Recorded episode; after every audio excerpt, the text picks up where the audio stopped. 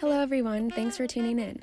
I'm Elise Mullen, host of this week's episode of Bookmarked and Dog Eared, a podcast about writing and creativity. Today, we're sitting down with Madison Hamburg for a special episode to talk about his new four part HBO documentary series, Murder on Middle Beach. The series investigates his mother's murder and turns the camera back on his family in an effort to figure out what happened. Madison is a SCAD grad earning his degree in film and television in 2014. I hope you stay tuned and enjoy listening to our conversation.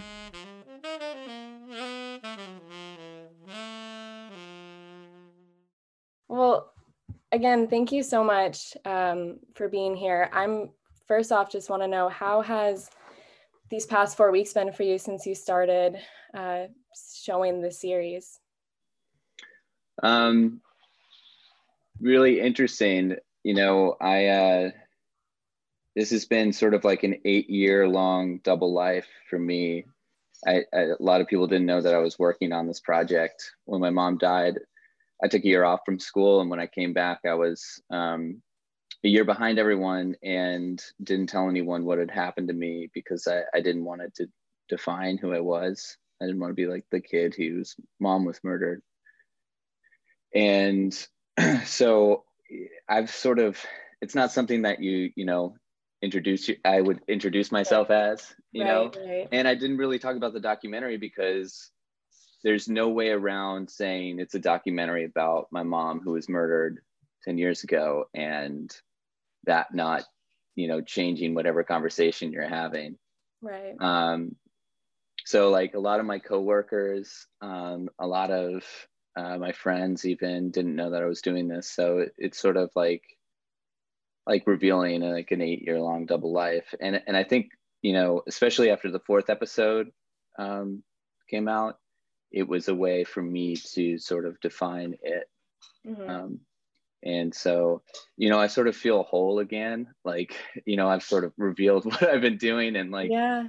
um, you know, this veil of secrecy throughout this whole pro, you know, project, I, have sort of been able to give up in a way, um, which has felt relieving, to be honest. Obviously, it's tough with, you know, the my my family. You know, there's no way of doing a project like this that isn't in, inherently, you know, exposing uh, vulnerabilities, which is, um, you know, in, in some ways uh, exploitive, you know, and, you know, my biggest fear with this project was that my family members would be cartoonized as, you know, just like, you know, villainous or, or, you know, murderers. And I, um, and I, I've been so impressed with the public response to the last episode. I'm really proud of everyone involved in that episode because, and throughout the series, because it really shines a light on the the sort of humanness and the the um, tendency for true crime to be exploitive, mm-hmm. um, and reminding everyone that everyone involved is a is a human being, right. and you know yeah, I was going to ask you about that. How, you know? Yeah, I was going to ask you how this is obviously such a vulnerable story to tell. And I was just curious to hear about how the public response has been. I can imagine, you know, it could easily be very overpowering, but. Yeah, the, the public response was tough, you know, because I know the full context. And, you know, over eight years, we've shot over a thousand hours of footage. There's over 200 shooting days. For every phone call in the doc, there's 10, you know, with that same person. You know, it's just like, so people have this like, you know, very small, you know, uh, bit of context in comparison to the to the journey that we've been on. Um, you know to cast aspersions and and react and you know i'm grateful that people are so invested to be doing that but it's it's tough on my family and mm-hmm. and after the fourth episode aired again i've just been so impressed with the public's response and just everybody is really rallying to to help um, right or wrong. And and also like people what's really touched me and and just gratifying as a as a documentary filmmaker just and, and artist in general is someone can watch this who's gone through loss and identify themselves in the story. Because you know while losing a parent to murder is extremely unique and a unique grieving process grief is ubiquitous and mm-hmm. family um, dysfunction is ubiquitous and I, and I think like there's a lot of healing by the end of this this story mm-hmm. um, that I, a lot of people have responded to and sent me these amazing these messages like I, I never knew how to articulate my grief over the loss of my mother until I watched, you know, this scene or that scene. And it's just like wow. really, really, you know, gratifying to, to have a response like that. Wow, I can only imagine. Um, you've sort of touched a little bit already about what this series is about, but for those who maybe haven't seen or heard about it, can you just explain a little bit um, the story? Yeah. Um, my mother was murdered 10 years ago and the case has been unsolved.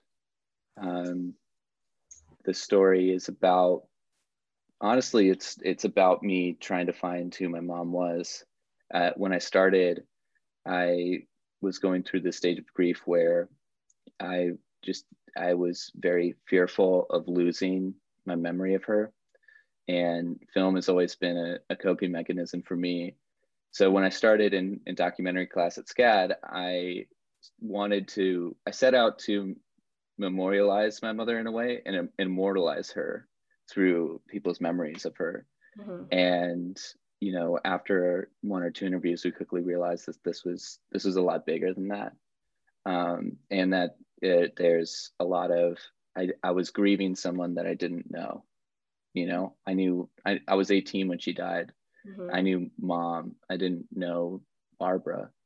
So I sort of shifted to trying to unearth and understand who she was and her influence on my life and understand why she might have died. And um and that's a really hard thing to to pitch in the true crime space because it's not it's not a you know uh, you know one dimensional murder investigation mm-hmm um, it because of the personal point of view. And honestly, my intent was never to find a killer, but to exonerate my family members before, you know, I never set out thinking that I would. And we never pitched it as that. And when we were pitching to networks, that was one of our biggest hurdles was like, you know, this, it, the, the biggest question we got was, okay, how does it end? You know, do you know who did it? And it's like, well, this story is about identity, about family, and about my relationship with my mother. And they're like, okay, but how does it end? and uh, the the one pitch, well, there were a few that like every pitch was really amazing, and every executive was very sensitive. But the one pitch that really stood out was to Lisa Heller at HBO, who really, you know, just really got it. And you know, this isn't a story about this isn't a story for true crime junkies Mm-hmm. This is a story for anyone who has a mom. Yeah. I think that's, I also, you know, wanted to hear about the pitching process. Um, and I think you, you touched on it so beautifully how it's, um, I think there's a lot of times where people can go into just, they have this idea and they want it to get picked up. And um, if it's not going to fit what network they're going towards, even if it's their dream network. If it's not going to fit that, sometimes people, just because it's a dream network, will change the story and will um, do what they can to get whatever kind of exposure. But I think it's really honorable that you kind of stuck to your story and found the network that was going to tell that story how you meant it to be told. Thanks. Yeah, you know, this story means more to me than a career or a paycheck. Sure. So yeah. to me, it's it wasn't worth doing, and only an effort to you know advance those things. Sure, I think um, talking with other people, even just on this podcast or at you know through school at SCAD, where there's it's filled with creativity, and even through my own personal experiences, there's always that common theme. I think of using whatever experiences you've gone through as that inspiration and using art as a form of expression and almost like a therapeutic way to go through something. And yeah. I mean, this series is incredibly raw and incredibly personal. When did you realize this was a story you wanted to tell and how did you start to tell that story? Yeah um i so just a little backstory. My, my parents told me that they were getting a divorce the day before christmas and i was 11 years old and i guess they had some sort of fight or like couldn't hold it off and on christmas day they gave me a, a handy cam uh-huh. and i just like totally lost myself in that um, just like filming whatever I could, mm-hmm. putting together like little movies with my, um, you know, teenage friends, yeah, yeah or preteen friends, and like, uh, it's funny to watch those because my voice has changed so dramatically. Oh, I bet. it's it's always been a thing that I turn to when I don't know how to feel, mm-hmm. right? Because when you're a kid and you're grieving, even at 18, you it's it, young adults and uh, children grieve completely differently than people who have the context of you know how, how they're supposed to feel and how to articulate it yeah. so it's as an 11 year old like i didn't know what divorce meant but i knew that and i didn't know how to feel and i turned to this thing so like in high school my um, whenever i was having a hard time my tv production professor was or teacher was always like my safe haven mm. and uh, like a mentor.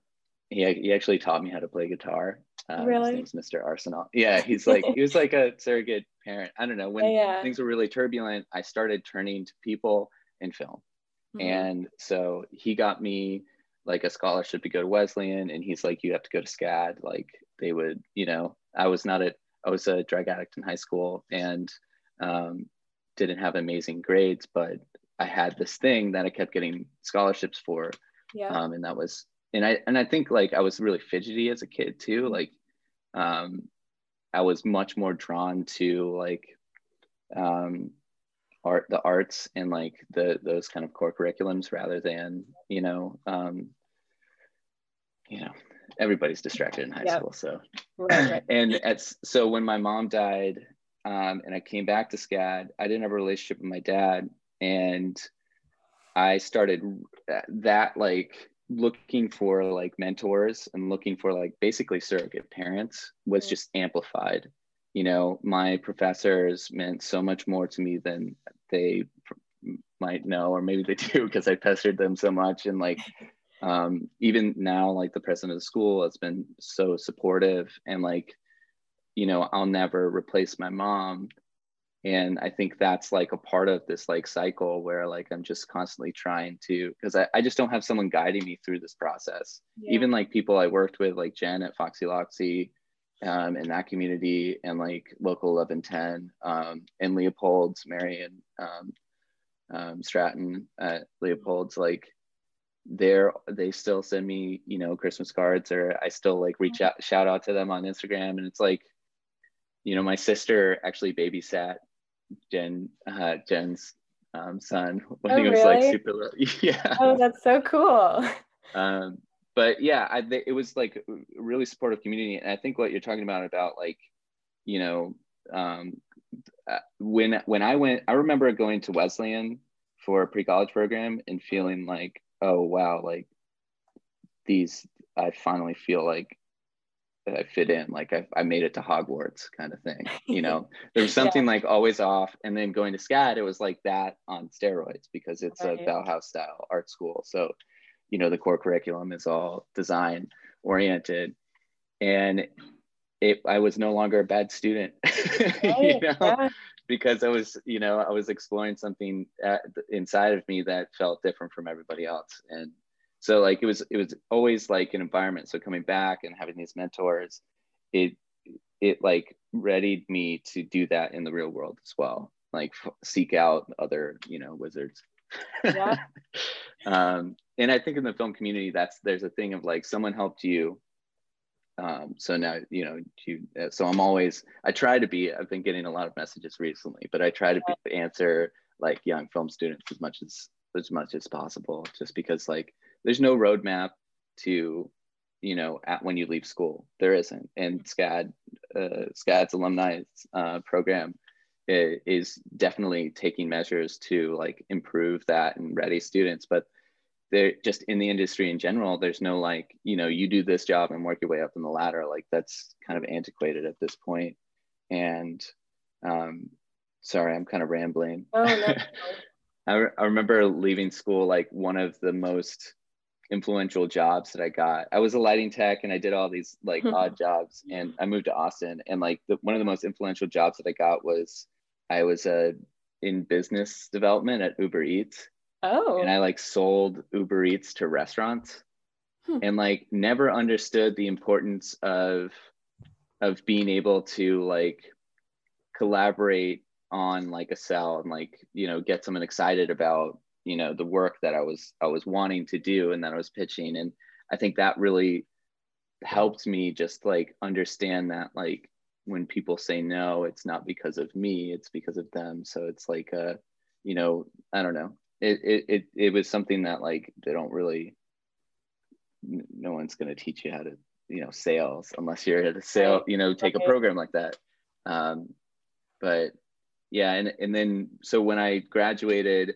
i um i reached out i found out there was like an alumni success there was a atelier program and um i there was like a south by southwest event at um at at in austin for scad and Mhm. i was kind of uh, inebriated and there were two alumni success advisors struggling to do this raffle hmm at the event and i was like drunkenly and i was like you know i have a loud voice like i can do this raffle for you and like like ran this scad raffle and then stayed in touch and they were like oh my god thank you so much like you know Wow.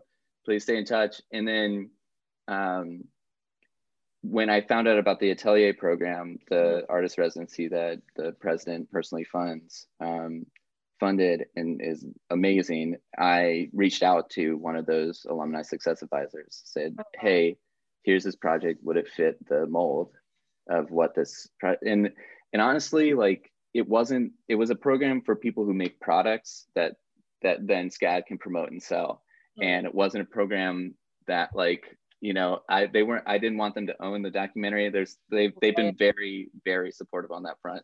And she put me in touch with the director of the program grace grund and we just talked about how can i present this in a way where we can make this happen. And Mhm. she like saw the importance of the project and the potential and so did the board and so did the president of the school and they had known me at that point because i had done you know my senior thesis went to some festivals and Mhm. um yeah and that we shot like what so I, we started the program i invited back a bunch of people that i had gone to school with and collaborated my producer solomon Pachenico I met the Mhm. first day of scad who's still my producer on my show um they all flew in and my dp and my sound every uh, just the best guys and then uh and we did this program and shot almost all of the master interviews that are on the show um, now, which is so crazy. Yeah. Um, yeah, so they, I don't know, there's definitely like an air. I wish I could go to school forever because there's just like, I, it does feel to me like Hogwarts. Like there's this air of energy and creativity that is just um, contagious. And um, all of these places that you can just go to like do your work and meet other creative people and collaborate. And you know i don't know i had a really good experience with my professors as well um, who like saw that i was trying to always trying to do something different. And um, you know i'm just really grateful. I love coming back you know seeing Yeah. everybody I think it's so great that you touched on that. I feel like since I started going to SCAD, I'm a senior now, but like the SCAD community and the creative community has always been so emphasized and just like reach out and network to as many people as you can because you really do come back and help people. So it's cool to hear like your side of that story and how you're still in touch with, you know, everyone and created this thing because of that. Yeah. Um, what is or how do you approach telling a story through a documentary? Is there like at any point a writing process or do you kind of figure it out as you go? That's a great question. Nobody, I'm glad you're asking this. Nobody asked me about this. Um, there is a process. Everything, especially with um, with Verite. Well, it's a little less with Verite. Get everything transcribed.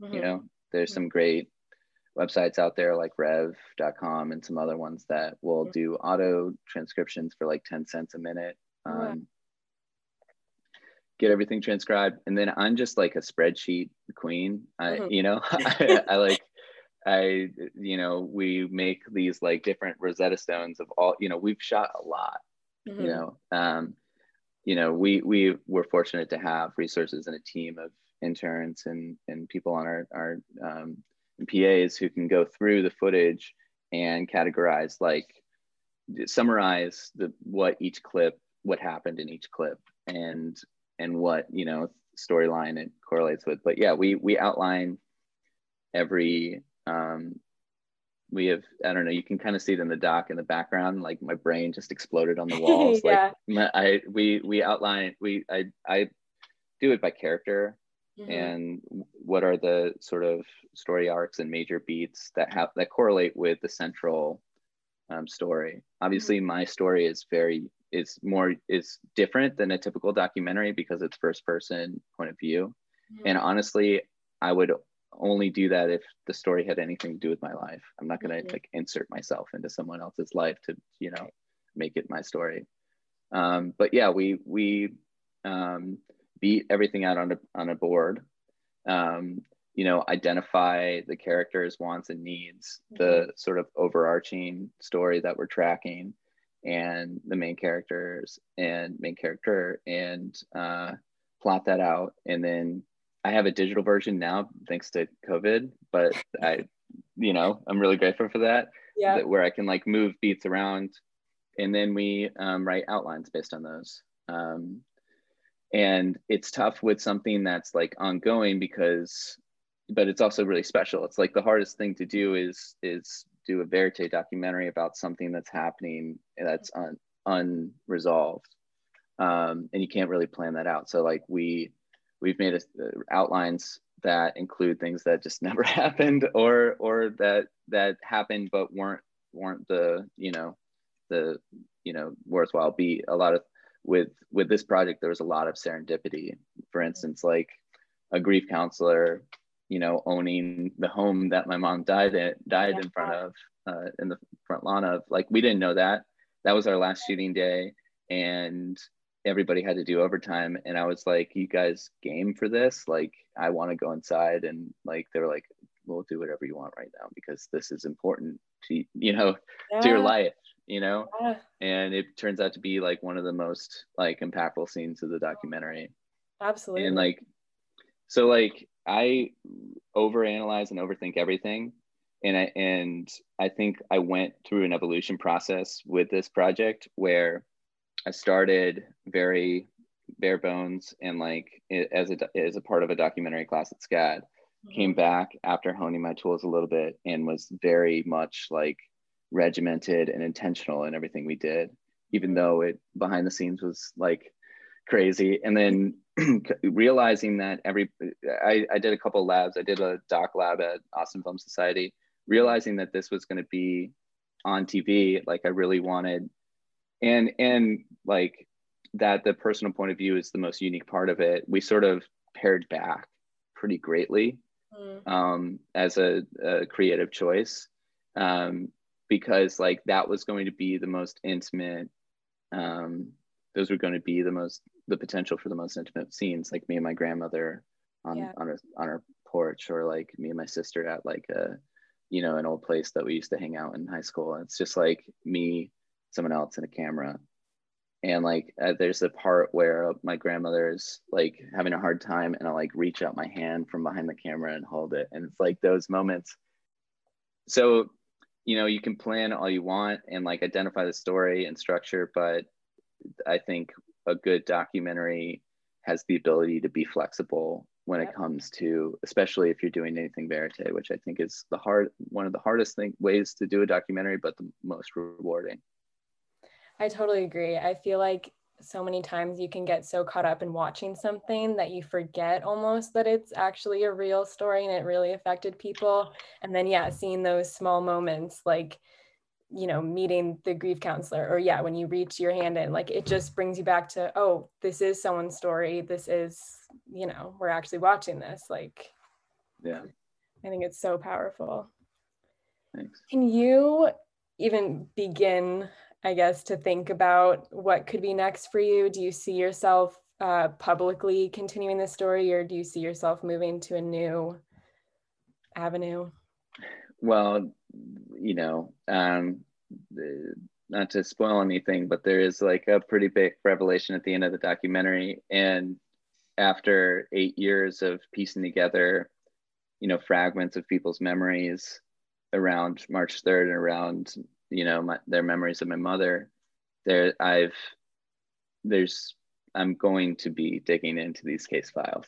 You know, there's just no way, like the transparency and clarity that it's providing for just facts is is just like extremely relieving and, and honestly addicting for me and it's hard to uh, you know a part of this process what i've compartmentalized a lot and in a way it's to like sort of analyze what happened so that it's it it's created some finality with my mom's my mom's passing mm-hmm. um, and but uh, you know there's the other side is that you know this it's really traumatic to look at this stuff. So it's crazy. Like it, there's something in my brain that like turns off when I'm like really digging into it. The first time I look at it, it's it's impactful, and then I sort of have to. I'm like just processing processing it until it's you know facts on a piece of paper.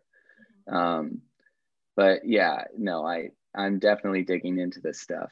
Um, the form that that takes uh, is you know it's too early to say what that is, but um, you know, I'll never stop.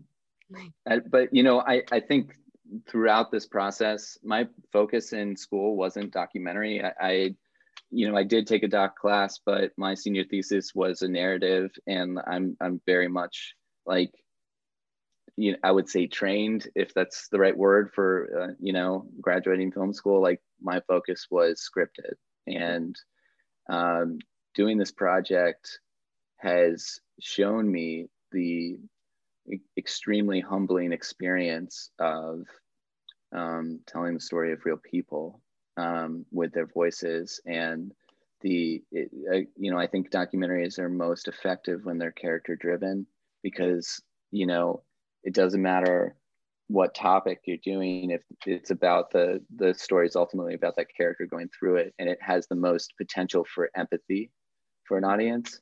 And i, I just i'm I think I've found something that you know I would be grateful to continue doing through documentary because it's extremely rewarding um, and extremely fulfilling to you know use my art or medium as a way to tell undertold stories or um, a different side of them yeah wow that's so interesting you do documentary so well it's so um, I'm surprised that you didn't go into it. But also, I think at SCAD, there's so many. The good thing about SCAD is that I would say, you know, one out of two people you meet end up changing their majors like a bajillion times. Um, and they, there's just so much room for that, especially from, um, like, I'm a documentary photographer and I've taken film classes at SCAD and like just seeing how they're all so connected. I think it's such a great thing for people to be exposed to definitely. Um, just kind of wrapping up, I'm curious to know if you have any advice for people who might have a film that they're trying to, you know, get out there, not even necessarily to HBO, but just trying to get their films out there, or even people trying to examine and put out stories that are so close to them. Um, so close to them? Yeah. I would consider you know if what it means if this were on hbo and um or if this were like in the public eye if it were you know something like really personal um, because you have to have thick skin and the the industry is very competitive but just like i would not under undercut i would you know um, you know, don't shortchange yourself and reach out to as many people as you can and watch a movie every day. if you're in film, you know, like watch a movie every day expand what you you think a film is because um, you know documentary in my mind has changed so much over the, over the past eight years you know i was exposed to the Maysles brothers and, and things like that mm-hmm. the early forms of narrative filmmaking but it's it's just like i would just i would just you know reach out to your heroes because like i don't know i remember um and, and like don't don't hold back i guess. I don't know. There's a lot like it's big risks come with big rewards you know? Right. there's there's um i remember uh after doing the atelier program not really knowing what it was like how to take that next step. And i was really fortunate to be connected with someone who just really gave me a, a shot. Um, uh, but i remember listening to a podcast with erin lee carr who's a documentarian who's fucking amazing and now is like a, uh, a friend of mine or i would i would call her a mentor as well. Um, it was long form podcast and she talked about the pitching process. Yeah. And um, i had never had that much transparency before and it really like motivated me that this isn't impossible. There isn't like a secret club that i mm-hmm. need to know the password for. And um, you know it, it just like these things can happen. You just have to keep putting yourself in the right position. And then also like at school make as many i can't swear probably. I don't know. Make as many mistakes as you can right you know? right. just take risks make the mistakes feel them get past them embrace the failure because like that's what film school is amazing for. Um you're in school you have that excuse you know? Like that's the point. The point is for you to to make the wrong decisions and learn from them you know? Mm-hmm. um, and i think like half of your experience is on set. And then when you're out of school you know 50% of your time is um, you know creating opportunities for yourself to work and 50% of the time is the actual work. So like be ready for that you know do right. you know explore as much as you can now because it becomes harder and harder once you get out. Mm, definitely. I think that is a perfect way to end this. Okay thank you so much for having me. Yeah, sorry for rambling so much. No no no not at all. Hello everyone. This is elise again. I hope you enjoyed my conversation with madison. I wanted to thank you for listening to this week's special episode if you're interested in watching Murder on Middle Beach and supporting a SCAD grad, the full four-part docu-series is available to stream on HBO Max. As for Bookmarked and Dog-Eared, check back again Friday, January 15th, 2021, for the next episode with Sylvie Baggett, another SCAD grad, writer, and editor. All episodes of Bookmark and Dog-Eared are available on Spotify or at scaddistrict.com. Thanks again!